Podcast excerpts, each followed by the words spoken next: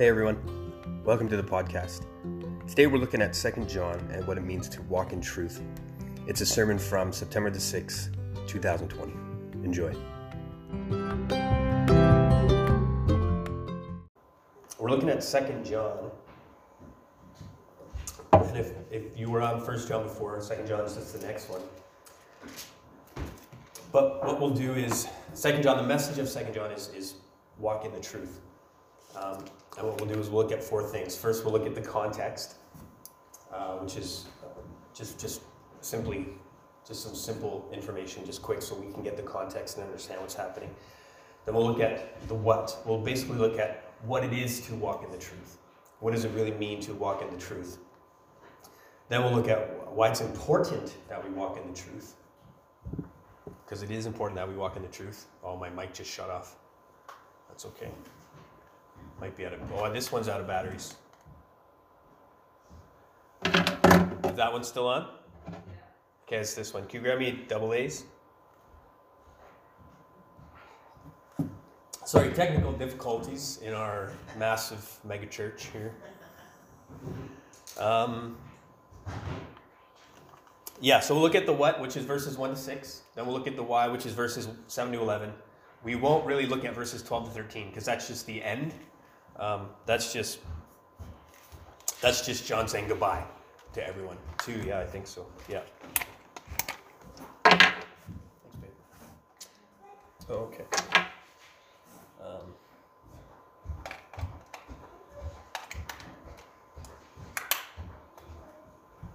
oh, how about is that on yet? Did you turn that one off? No. Might be too far. Is it orange? Check. There we go.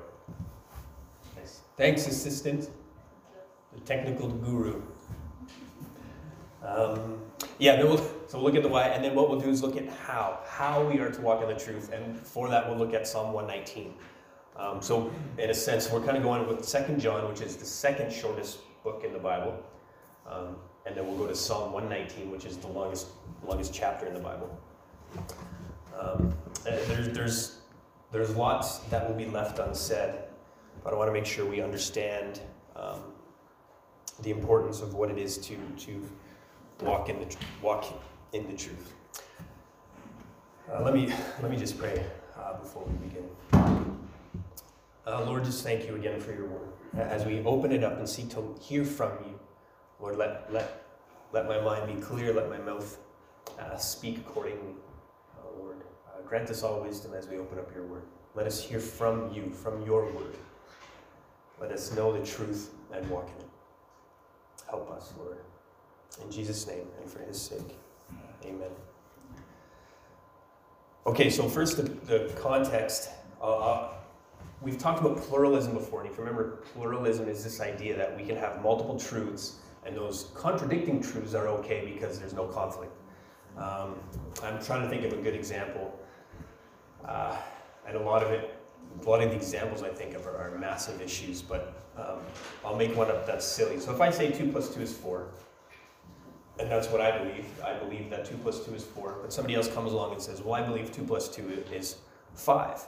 What pluralism says is that I can hold to my truth, and this person can hold to their truth, and we can contradict each other, but as long as we're not intolerant of the other person, as long as I'm not telling this person, no, no, 2 plus 2 isn't 5, you're wrong. As long as I'm not doing that, then we can, we can exist together. We can have no conflict. So as soon as I basically tell somebody else that they're wrong, that's intolerant, and it, it doesn't work in a pluralistic society. Um, did my mic shut off again? Might need to do that one. Sorry. That one's one, one or two triple A's. I'll just talk louder.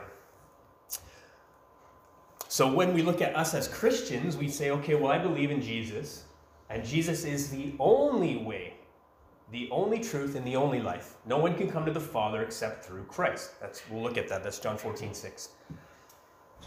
But we can hold that as long as we want. But as long as we don't tell other religions they're wrong, or tell other people they're wrong, we're okay. We can do that.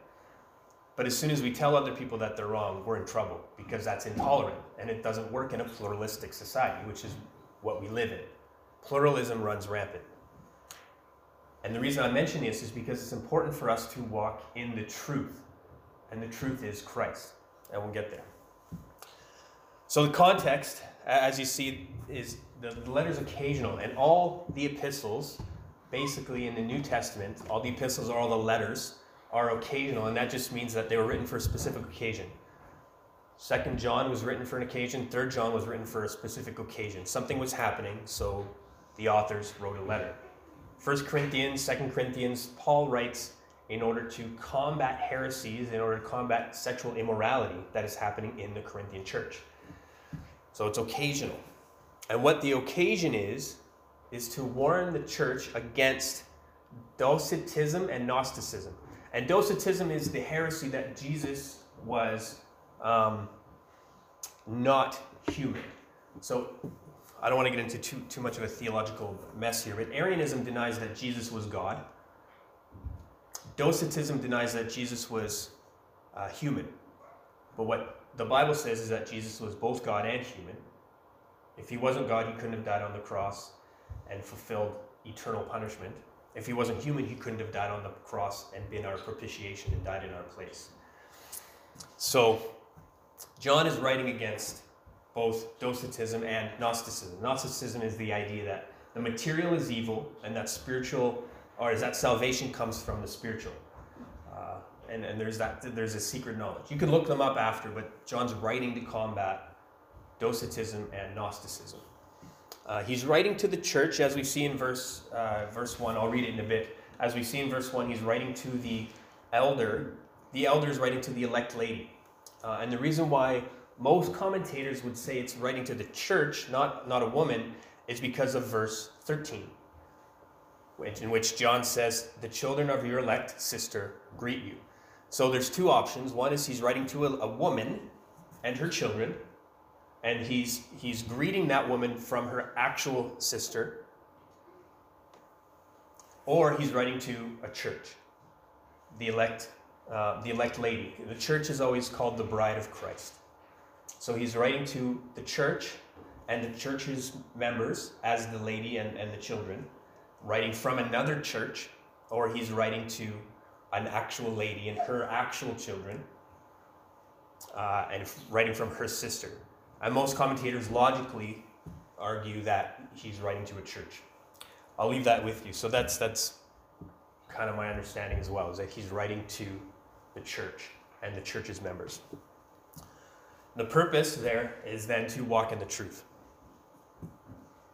Let me uh, let me let me read Second John. It's only 13 verses.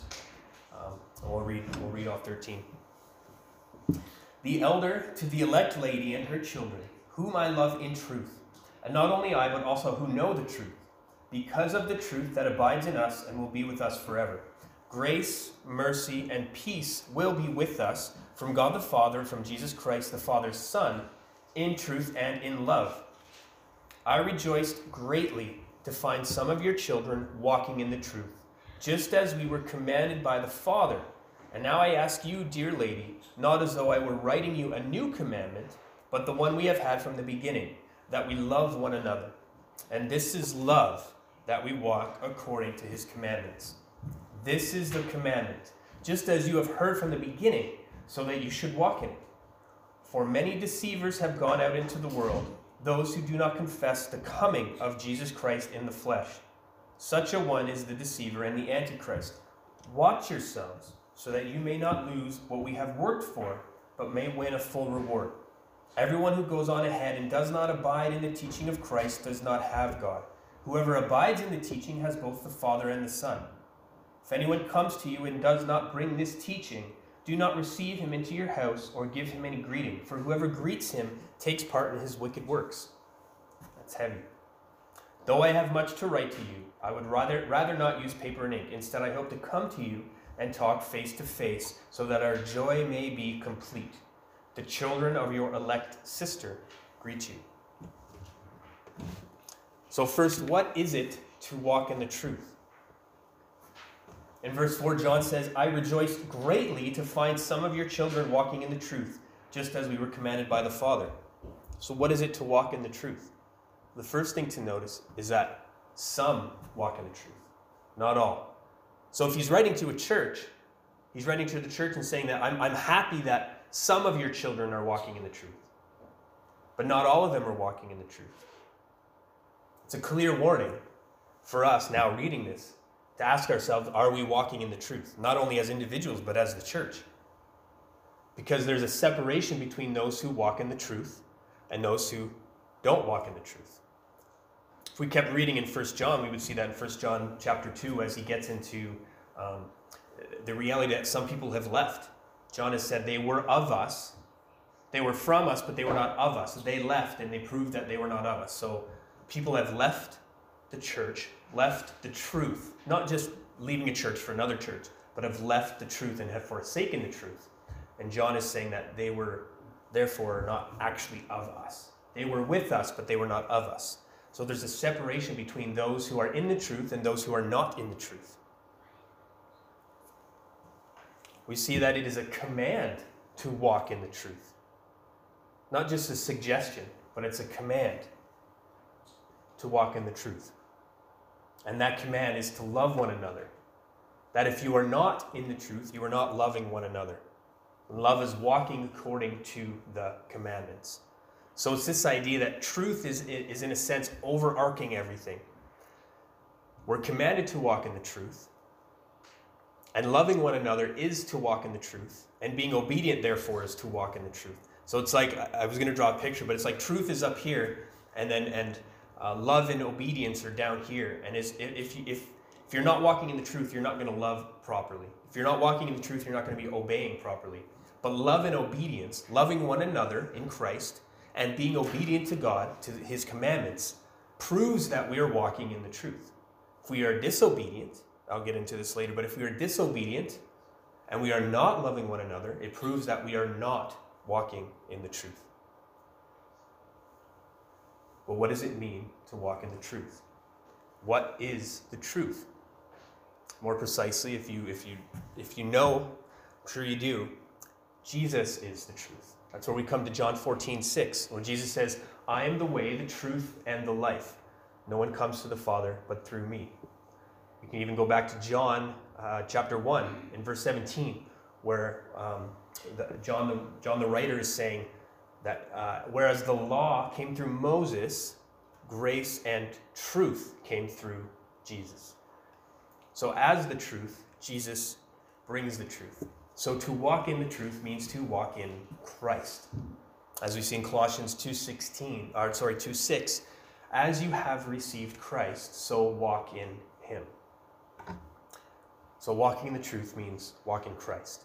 We are commanded to walk in Christ what that really looks like is sorry, I was a little slow on that. But what that looks like is to walk in the light. So to walk in Christ means to walk in the light and to walk by the Spirit. I'll go to John 3 quick. To walk in the truth means to walk in the light, which in a sense it makes, uh, it makes sense. Because if we're not walking in the truth, we're walking in darkness. And if we're walking in the truth, we're walking in light because we're walking in openness. We're walking in transparency. We're, we're walking in reality. But Jesus says, this is John chapter 3, verses 19 to 21, this is the judgment. Light has come into the world, and people loved the darkness rather than the light because their works were evil. Everyone who does wicked things hates the light and does not come to the light, lest his works should be exposed. But whoever does what is true comes to the light, so that it may be clearly seen that his works have been carried out in God. So to live in the truth and walk in the truth means to walk in the light, not to walk in darkness. To walk, as Adam and Eve were, naked and unashamed, exposed to the realities of life, exposed to the realities of who we are, apart from Christ, but also in Christ. Second, to walk in the truth means to walk by the Spirit. And again, there's so much more that, that goes with us, goes with this. Um, I don't want to overwhelm us with, with the amount of stuff, but um, this is Galatians 5.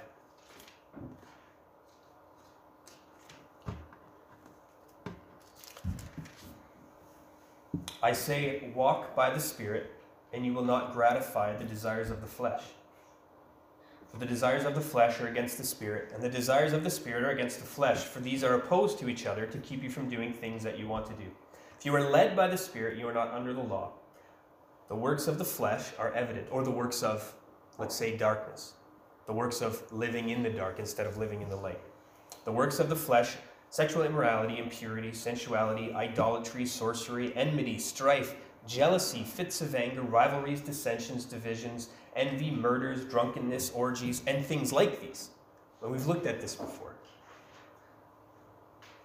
I warn you, as I warned you before, that those who practice such things will not inherit the kingdom of God. So, living in the darkness, and this is what happens. This is what it looks like to walk in falsehood, to walk in darkness. But the fruit of the Spirit, to walk in the Spirit, to walk in truth, to walk in light, the fruit of the Spirit is love, joy, peace, patience, kindness, goodness, faithfulness, gentleness, self control. Against such things there is no law.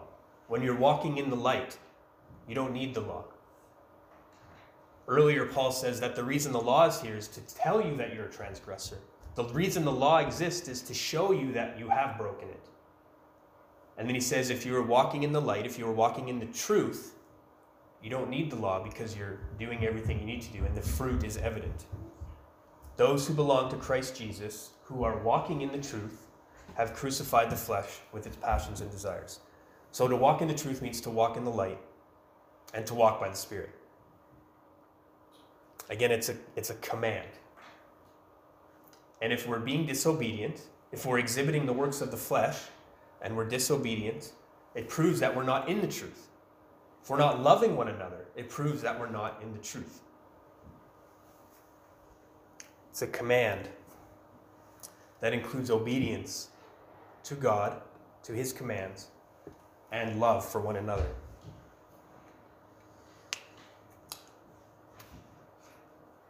Uh, let me, I'll, I'll, go to John 14 uh, just briefly. John 14, 21.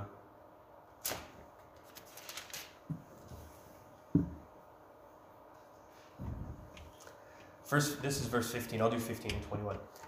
This is Jesus. If you love me, you will keep my commandments. So it's this reality that it's not just saying, well, I love God, so I'm going to do this. It's that if we love him, we will keep them. If we love him, we will walk in the light. If we love him, we will walk in the truth. Whoever has my commandments and keeps them, he it is who loves me. And he who loves me will be loved by my Father, and I will love him and manifest myself.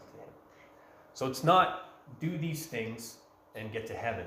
It's if you love God, your fruit will be evident. Faith without works is dead. Your works don't give you faith, and your works don't give you heaven, but the fruit that is in your heart will come out and prove that you love God. So, why is it important then to walk in the truth? Why is walking in the truth so important? Why is walking in Christ so important? As we see from verses 7 to 11, uh, John says, Watch yourself. He says, Watch yourself because there are many deceivers that have come into the world. Watch yourself so that you may not lose what we have worked for, but may win a full reward. Everyone who goes on ahead and does not abide in the teaching of Christ does not have God. So again, disobedience, not walking in the truth, proves that we don't have Christ. There's a whole bunch more floating around in, it, in my head, but let's talk about the importance of truth. In Hosea 4 6, God says that his people are destroyed for a lack of knowledge. That's knowledge of God. Not, not I'm going to pick on Glenn again. Not knowledge how to skin or trap. Um, you know, not knowledge how to, how to build something, how to build a hotel and fix cars. Not knowledge how to, you know, be a gas fitter. So it's, it's knowledge of God. God's people are destroyed for a lack of knowledge of Him, a lack of knowledge of the truth. Not, you know, how to sing songs properly in church or what to do when you're in church. All of these things that, that you know, we think about. But it's a lack of the truth about who God is. If Vicky was here, I would have picked on her too. I would have talked about baking cookies or something. And then for me, I'm just I'm just a mess, so I don't really know how to do anything. But the reality is, it's God's people are destroyed for a lack of knowledge. Therefore, we have to not only know the truth, but as God's people, we have to protect and guard the truth. Because as John says here, there are people who are going to come against it. Let me turn to 1 Timothy, where Paul warns, this is 1 Timothy chapter, chapter 3. Yeah, 1 Timothy chapter 3. I hope to come to you soon. He's talking to Timothy, who he's set up to be a pastor in Ephesus and kind of oversee the churches over there. I hope to come to you soon, but I am writing these things so to you so that if I delay, you may know how one ought to behave in the household of God, which is the church of the living God. So God's house is God's church, which is a pillar and a buttress of the truth. So God's church, us as the body of Christ, are a pillar and a buttress of the truth. Not of some religious idea or philosophy, but of the truth. Capital T, truth. We are a pillar and a buttress of the truth. And the reason he says this is a little, a little further down in chapter 4. He says, The Spirit expressly says that in later times some will depart from the faith by devoting themselves to deceitful spirits and teachings of demons through the insincerity of liars whose consciences are seared. So Paul is telling Timothy, pay attention to what you're doing, guard the truth.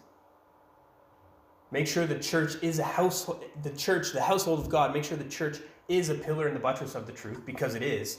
Because the times are coming when people will rail against the truth and turn away and believe lies. Lies.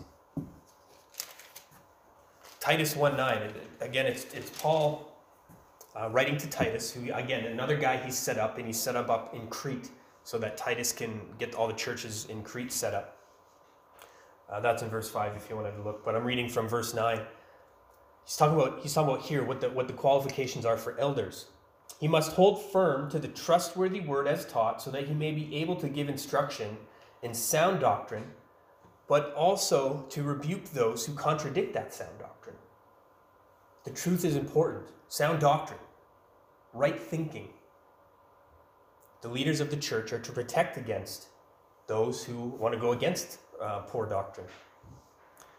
Because there are many who are insubordinate. There are many who are empty talkers, deceivers, especially those of the circumcision party. He's talking about the Jews who are trying to um, have all of these laws come in for the, for the Christians. They must be silenced since they are upsetting whole families by teaching for shameful gain what they ought not to teach.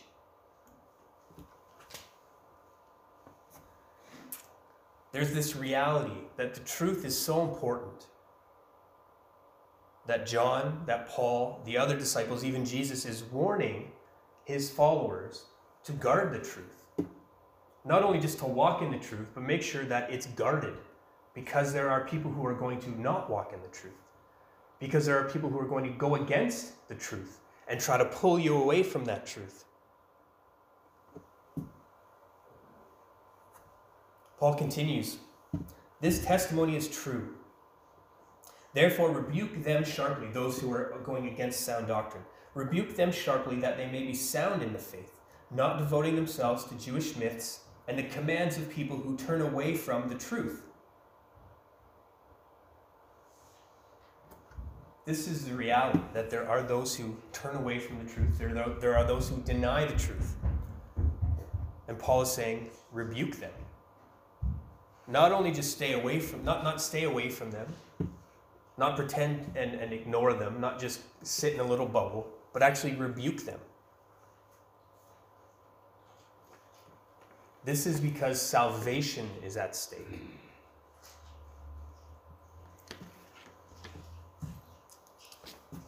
and going back, going back to, to 1 Timothy, in 1 Timothy chapter 2, it's, it's an often quoted verse, but what Timothy says is that God desires all people to come to salvation.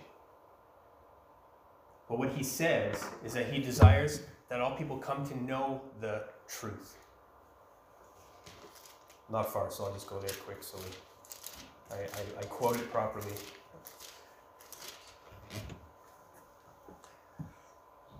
God the Savior desires all people to be saved and to come to the knowledge of the truth. It's not just salvation. You just come to Jesus and you love Jesus and then you get this ticket and you get to go to heaven. Salvation is knowing the truth. And as we saw with Hosea, God's people are destroyed because they don't know the truth. They don't know the Lord. John 17, 3 says that this is eternal life, that they know you and the one that you have sent. Eternal life isn't, isn't something that we get, isn't something that we hold. Eternal life is knowledge of God in truth, knowing Him. That's what Jesus says. That is eternal life, knowing God, knowing the truth. It's important because, as Jesus says to uh, the woman at the well, he says, um, I gotta think about it now. He says, there's, there's coming a time, because she asked him a question, just to give you context, she asked him a question about where are we going to worship? I've heard that, you know, there's, when Messiah comes, things will change.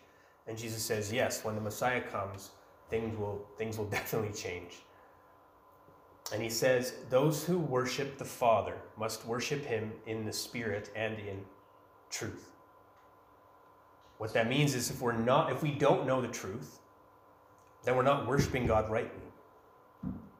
We can worship God as a golden calf and we're not worshiping him rightly because we're not worshiping him in the truth. It's all about knowing the truth and knowing who God is. I don't want to get on, uh, my mind's just going crazy and I don't want to get on too many tangents. So I want to look at how do we walk in the truth. That's what it really comes down to. If we just ended now, we'd be in, we'd be in trouble. How do we walk in the truth? The easiest answer is how do we know the truth? How do we know Christ? How do we know who God is? How do we know what He has done? How do we know His promises? How do we know the truth in order to walk in it? There's only one answer, and that's the Word of God. This is it God's revealed Word. If we have truth about God from some external source, it's unreliable. Because then we can just believe what we want and have our own opinions. If we have truth about God from, from an external source other than His revealed word, then we're sunk. Because all we have is mere opinion. If this is God's word, then this is the only place that we can go for truth about who He is and what He has done and who we are in light of that. I've got all these Psalms up, and I was going to read through them all. I don't want to take up too much, um, too much more time. But as you go through the Psalms, Psalm 119 is all about the Word of God. It's all about God's commands. It's all about, about God's precepts and His rules, and how those rules bring help, comfort, safety, peace, hope, security, joy. The psalmist, uh, there's 22 stanzas in Psalm 119, each correlating to a Hebrew letter, in, a letter in the Hebrew alphabet. But the whole psalm is about the Word of God, His commands, His promises, His acts, which are known through the Word. And the psalmist is saying how it, that's the only thing that brings him comfort. That in the midst of affliction, in the midst of persecution, there's only one thing that brings him anything, and that's the Word of God. It is only and ever and always the Word of God that we have to come back to. I won't read all these, but I'll read Psalm um, Psalm 119. Again, I'll just read verses uh, 105 to 112. That's just one of the one of the stanzas, and you'll you'll know the first verse. Your word is a lamp to my feet and a light to my path. I have sworn an oath and confirmed it to keep your righteous rules. The only way to know God's rules is in His Word. I am severely afflicted. Give me life, O Lord, according to your word. Accept my free will offerings of praise, O Lord, and teach me your rules. I hold my life in my hand continually, but I do not forget your law. Again, that's God's word. The wicked have laid a snare for me, but I do not stray from your precepts. It's all just different words for what God has said rules, precepts, laws, commandments, word, it's all the same. Your testimonies, another word, are my heritage forever, for they are the joy of my heart. I incline my heart to perform your statutes forever to the end. Your word is a lamp to my feet and a light to my path.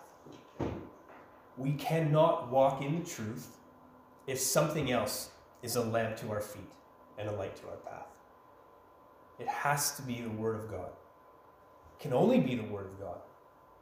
Or we're not walking in the truth because we don't know the truth. That's what I would ask, ask you to ask yourself. That's what I have to ask myself every day. What is a lamp to my feet and a light to my path? Is it the Lord's word or is it my own word? Is it the Lord's word or my own experiences? Let's finish with Amos uh, chapter 8. Amos is just a couple books after Hosea. So Daniel is the last of the major prophets. Um, and you get Hosea, Hosea, Joel, and then Amos. And, and Amos is a hard book to read. A lot of judgment in, in Amos coming upon Israel for their disobedience and their, their forgetfulness of God and, and their walking in uh, fallacy and falsehood rather than walking in the truth. So, Amos 8, just two verses. And this is a warning to us, not to us as a church, but to look at the world and see how this has come to pass. Behold, the days are coming, declares the Lord, when I will send a famine on the land. Not a famine of bread, not a thirst for water, but of hearing the words of the Lord. They shall wander from sea to sea and from north to east. They shall run to and fro to seek the word of the Lord, but they shall not find it. In our day, the word of the Lord has been ignored by so many people, by so many churches, not even, not even just the unbelievers in the world, but by so many churches. We, we don't look at this and see what this says. We've got our own opinions, we've got our own ideas, and we want to do what we want to do. We don't cry out like Jeremiah, like the psalmist Lord, where are your people? We don't mourn over people disobeying the word of God. We don't mourn over people who, who rail against him. There is a famine in the land, not a famine of bread or thirst for water, but a famine on, of hearing the words of the Lord.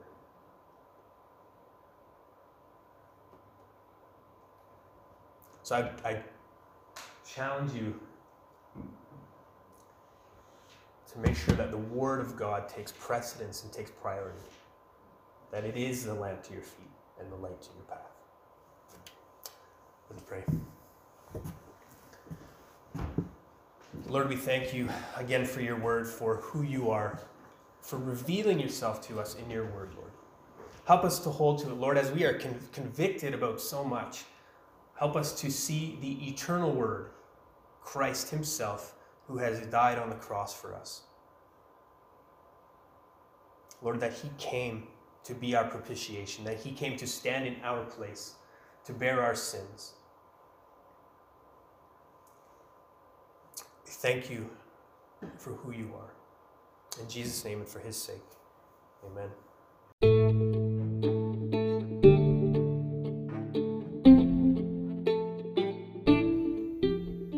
Thanks for listening. This has been another episode of Embers in the Dark. I hope it was edifying uh, and that, that it was able to help you grow in the knowledge of the truth. Have a good week.